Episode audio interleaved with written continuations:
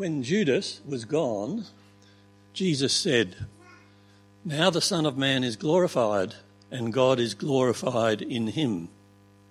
If God is glorified in him, God will glorify the Son in himself, and will glorify him at once. My children, I will be with you only a little longer. You will look for me, and just as I told the Jews, so I tell you now where I am going, you cannot come. A new command I give you love one another. As I have loved you, so you must love one another. By this, everyone will know that you are my disciples, if you love one another. Simon Peter asked him, Lord, where are you going? Jesus replied, Where I am going, you cannot follow now but you will follow later. Peter asked, Lord, why can't I follow you now? I will lay down my life for you. Then Jesus answered, Will you really lay down your life for me? Very truly I tell you, before the rooster crows, you will disown me three times. Do not let your hearts be troubled. You believe in God believe also in me. My Father's house has many rooms. If that were not so, would I have told you that I'm going there to prepare a place for you? And if I go and prepare a place for you, I will come back and take you to be with me, that you also may be where I am. You know the way to the place where I'm going. Thomas said to him, Lord, we don't know where you're going. So how can we know the way? Jesus answered, I am the way and the truth and the life. No one comes to the Father except through me. If you really know me, you will know my Father as well. From now on, you do know, know him and have seen him. Philip said, Lord, show us the Father and that will be enough for us. Jesus answered, Don't you know me, Philip, even after I've been among you such a long time? Anyone who's seen me has seen the Father. How can you say, Show us the Father? Don't you believe that I'm in the Father and that the Father is in me? The words I say to you I do not speak on my own authority. Rather, it is the Father living in me who is doing his work. Believe me when I say that I am in the Father and the Father is in me, or at least believe on the evidence of the works themselves. Very truly, I tell you, whoever believes in me will do the works I've been doing, and they will do even greater things than these because I am going to the Father. And I will do whatever you ask in my name, so that the Father may be glorified in the Son. You may ask me for anything in my name, and I will do it.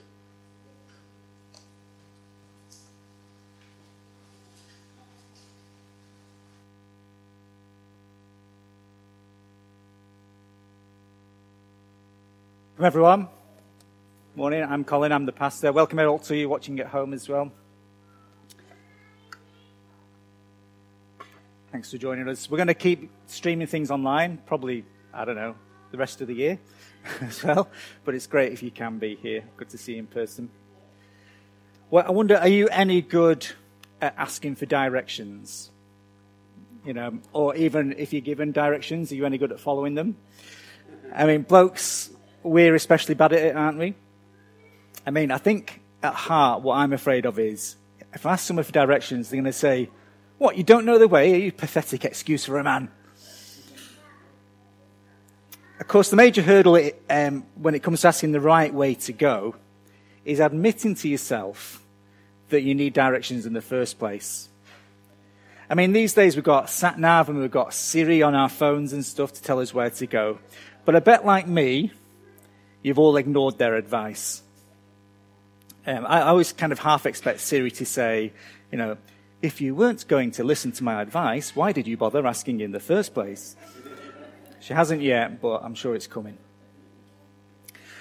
Well, that said, if it was a life and death situation, uh, we'd be quick to ask for directions and we'd be careful to listen, wouldn't we?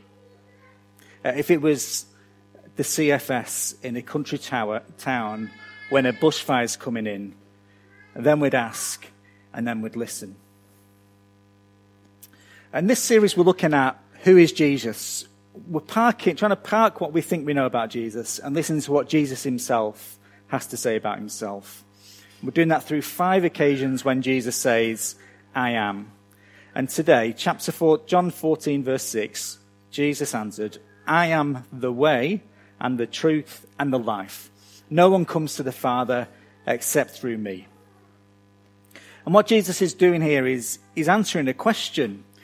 Because uh, one of Jesus' disciples, Thomas, uh, Thomas is great, is the patron saint of saying what everyone else is thinking. Thomas has asked the way to the place Jesus is going to be with God, to be with God the Father in heaven, heaven, God's perfect home, uh, free from evil and suffering, asking the way there. And Jesus' big claim is that Jesus is the only way to get there. I think even if you're someone who doesn't believe in God at all, I reckon all of us are trying to get somewhere. Nobody really settles for how things are right now. Um, you probably know the John Lennon song Imagine. Um, and in that song, John Lennon asks us to imagine life without religion or without the idea of heaven and hell, and imagine that that would um, that we'd all live life in peace if that's how things were. But another Beatles song, Hey Jude, was originally called Hey Jules, written by Paul McCartney to comfort Lennon's son, Julian, because this is the same John Lennon who didn't have enough peace to settle for how things were and left his wife Cynthia for Yoko Ono. We're all trying to be somewhere. And the Bible tells us that what we're made for, that where at heart every one of us is trying to be, is in right, loving relationship, worshipping God who created us. Not just for now, but forever. After, even after we die. That's what God wants for us. That's what He made us for. And the trouble is, every one of us has slapped away God's hand of friendship, meaning left to ourselves, we're faced with separation from God and His goodness. So, in saying, I am the way, the truth, and the life, Jesus is making the exclusive claim that all of this is sorted out through believing and trusting in Him and that's the only way that it's sorted out. So, to help us get into this passage that Richard just read for us, we're going to look at the three questions that Jesus gets asked in the passage and the answers that he gives. Where are you going? How can we know the way? And can you show us the Father? Where are you going? How can we know the way? Can you show us the Father? So, first up, Simon Peter asks, Where are you going? Verse 36 Simon Peter asked him, Lord, where are you going? Jesus replied, Where I am, where I am going, you cannot follow now, but you will follow later. So the context is Jesus is with his disciples at their last meal together, celebrating the Passover. Judas has just left to go off and betray Jesus. And Jesus knows that this is the beginning of the end. Jesus knows that where he is going is to his death by crucifixion. Jesus knows his disciples are about to see the bloke that they've dedicated the last three years or so to, that is, by all appearances, going to lose in the worst possible way. You know that feeling when something really good comes to an end? Um, maybe it's Christmas for you, or maybe you're glad it's gone. Uh, when I was a teenager, we used to go on Christian youth camps every year from the age of 11 up to, well, into my 20s actually. And they were just the best. There was just so much fun, such great friendships that are still ongoing today, uh, all made in the context of where talking and learning about and loving Jesus was the norm for a change, you know, a real holiday from being in the minority. But coming home, we all used to talk about post camp blues, you know, coming back down to earth with a thud. And Jesus knows that what is coming could lead his disciples to despair. So he's telling them that actually, what's about to happen is the very opposite of losing. Verse 31. When he was gone, when Judas was gone, Jesus said, Now the Son of Man is glorified, and God is glorified in him. If God is glorified in him, God will glorify the Son in himself, and will glorify him at once. My children, I will be with you only a little longer. You will look for me, and just as I told the Jews, so I tell you now, where I am going, you cannot come. Jesus is saying that any day now, he's going to his death, a horrible, unjust death resulting from a shonky trial and betrayal. And yet, Jesus reckons the key thing about all that is that God is going to be glorified. God the Father and the Son together are both going to be glorified. That is, their goodness, their love, their awesomeness, their victory is shown off by the kind of death that the locals barely even mention because it represents utter horror and shame and degradation. Yet that is God's ultimate victory. Why? Because the cross is the point in history when God deals with the problem between humanity and himself, paying the price for our sin himself so that we can be forgiven. God's moment of supreme revelation and triumph is achieved through the betrayal, humiliation, and weakness of his son Jesus as he's nailed up on a tree by the humankind, the very people he has created. So Jesus doesn't want his disciples to despair as he goes to his death. He wants them instead to love one another. Verse 34 A new command I give you love one another. As I have loved you, so you must love one another. As he has loved us. So laying aside his rights, laying aside the honor due to him as God the Son, giving up his life to love us. See, Christian love isn't airy fairy nice thoughts and positive memes. It's loving self sacrificially, giving up our needs, our wants, our desires for the sake of others. If we want to glorify God, it's not done through fancy buildings, amazing music, incredible miracles. No, we glorify God by keeping coming back to the cross to see most clearly who God is, and that having an impact on all of who we are and how we love and all that we do. So, where is Jesus going? was the question. Jesus is going to the cross. And after that, to be resurrected back to life and return to heaven. So, chapter 14, verse 1.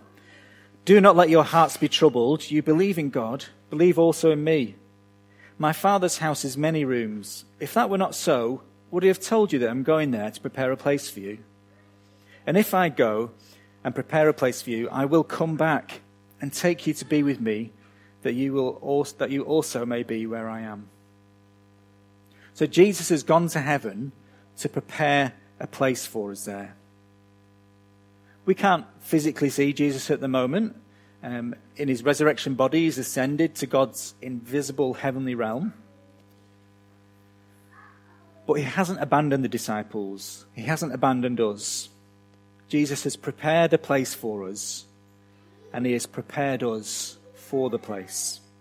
He's prepared a place for us, and he's prepared us for the place. He's won our forgiveness on the cross and promises to return to take us to heaven. So we've got sure footed joy in all circumstances because where we're trying to get to is already secured by Jesus. and He is preparing a home for us there. But how do we get there? That's our next question. How can we know the way? Uh, chapter 14, verse 4, Jesus says, You know the way to the place I'm going. Jesus is like, Look, you know all of this. You've been with me long enough. I've kept talking about how I must go to my death and be raised from death. But don't worry, our friend Thomas hasn't quite got it, so he asks for us. Verse 5 Thomas said to him, Lord, we don't know where you're going, so how can we know the way? Jesus answered, I am the way and the truth and the life. No one comes to the Father except through me. So this is unique. It's who Jesus is, what he has done, that brings us to God in heaven. So every other religion or system of thought can be summarized by do, stuff you do. Uh, a list of stuff that only if you get enough things right, then you'll be okay. Just follow the directions, no wrong turns, and you'll get to be where you want to be. Only Jesus says, done.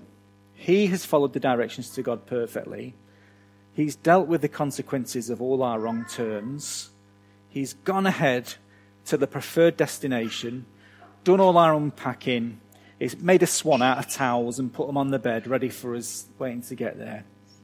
And He will come back for us to take us back there personally, Himself. And notice Jesus doesn't say, I am a way to God. He deliberately, he's deliberately exclusive. He says, He's the way. And in case we don't get it, he says in the negative as well no one comes to the Father except through me. Now, of course, this is not what most people think or believe. Lots of people say, or an idea like this, that the truth is more like looking down at a mountain with lots of paths uh, that all lead to the top. So just choose your way that you find the most scenic or whatever, or easiest. Um, just choose your own way of following your truth, and eventually you'll get to the top. And the posh name for that sort of way of looking at the world is relativism. Um, there's lots of problems with that, but three problems with that view. Number one, it's contradictory. So in reality, those paths are saying very different things. They can't all at the same time be true because they're saying different things. Hinduism says there is no God. Islam and Judaism say Jesus isn't God. Mormons say Jesus is a God and you can be one too. Um, paths heading in different directions forever are not going to end up at the same place. So it's contradictory. Second, it's condescending, it's patronizing. It's kind of affirming that you having a belief, whilst at the same time saying you're deluded and you've got it completely wrong. Surely it's more respectful, more loving to say, actually, I don't agree. I think you're wrong. Here's why. Respecting someone's right to believe doesn't make what they believe right. And it's more loving to be gently honest about that. So it's contradictory, it's patronizing, it's, it's arrogant. It sounds tolerant in, at first glance, but in this mountain paths picture, all these paths going to the same place, where's the narrator in this story? Well, he's in a helicopter, isn't he? Looking down, looking down condescendingly, all these people trying to get it right. And that's a big claim to exclusive truth in itself. It's saying only my view has got the full picture, which is that the truth is beyond your reach, beyond your knowledge.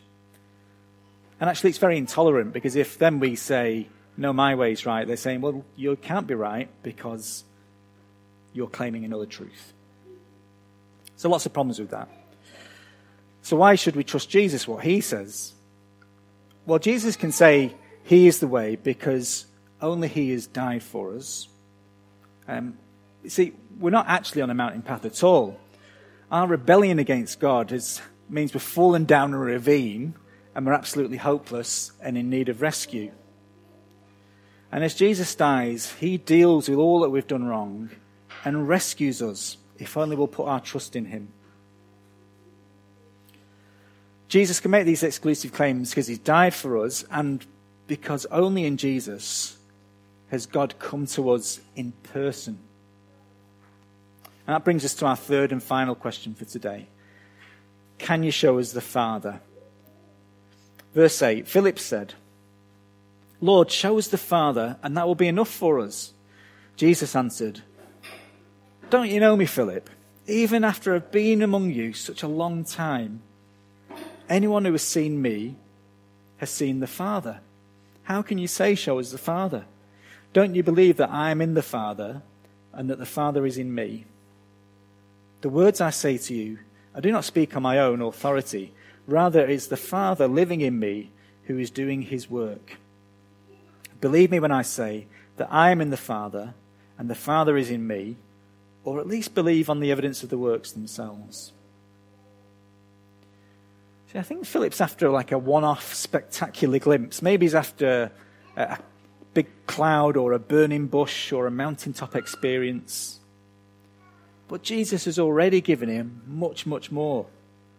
Philip's seen Jesus turn water into wine, raise the dead, command the wind and the waves, walk on water, feed thousands with five loaves and a few salty fish, seen him heal, heal the sick, all while saying things about himself that can only be said about God.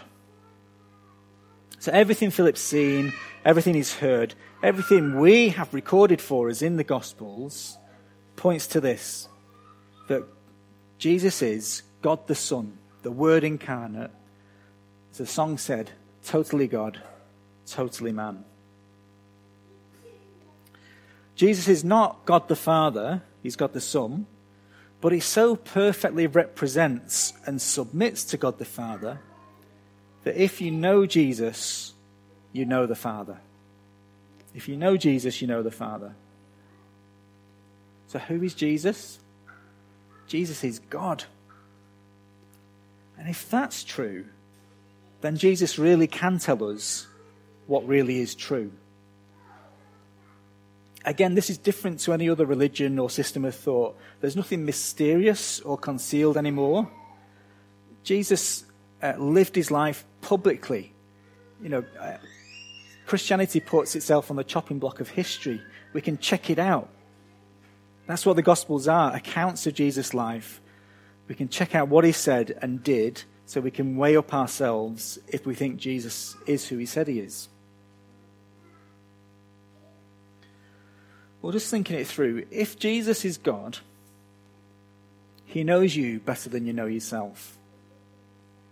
He knows better than I do all the good things about me that honor him, but he knows in painful detail all that shames me and my desperate need for him. He knows every centimetre of the world, every person in it with all its problems, all our different ideas about what the good life is and where we're trying to get to.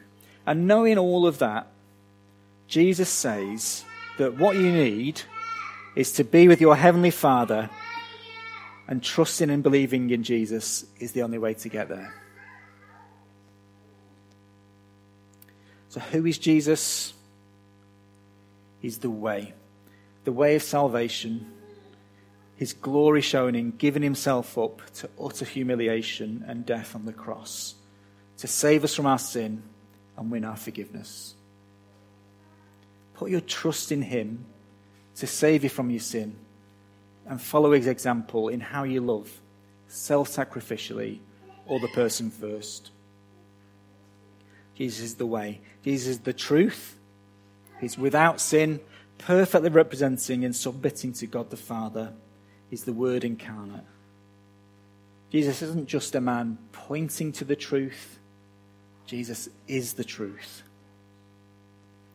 And Jesus is the life.